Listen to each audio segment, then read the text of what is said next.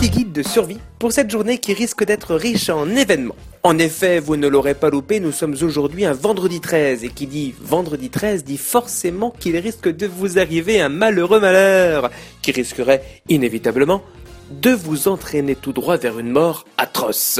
Alors, alors, comment vous protéger au mieux de cette fin prédéterminée? Le plus simple serait évidemment de rester chez vous, calfeutré dans votre lit, loin de TF1 et de sa verve débile, préparant votre cerveau à mourir à petit feu. Mais si vous avez eu la faiblesse d'esprit d'accepter un rendez-vous avec votre grand-mère et que ce genre de rencontre pourrait ne plus jamais se reproduire, voici un petit guide qui pourrait vous sauver la vie. Dans un premier temps, et ceci sera assez aisé pour les Parisiens, marchez le plus souvent dans des cacas de chiens.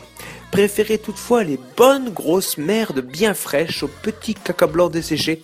Ceux-ci vous apporteront d'autant plus de bonheur. Évidemment, Ayez toujours du bois et de la peau de singe à proximité de vous. Personnellement, j'ai choisi une statuette en bois de David Douillet, né laine du singe et que l'on peut confondre aisément avec un gorille. Durant votre trajet, évitez bien entendu de passer sous des échelles, vous les reconnaîtrez facilement.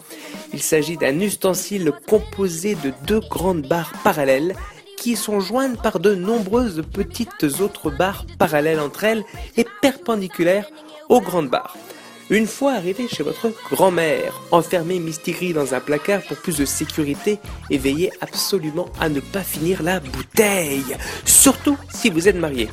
Mamie n'en ayant plus pour très longtemps, cela ne la dérangera pas de finir pendue à la fin de l'année.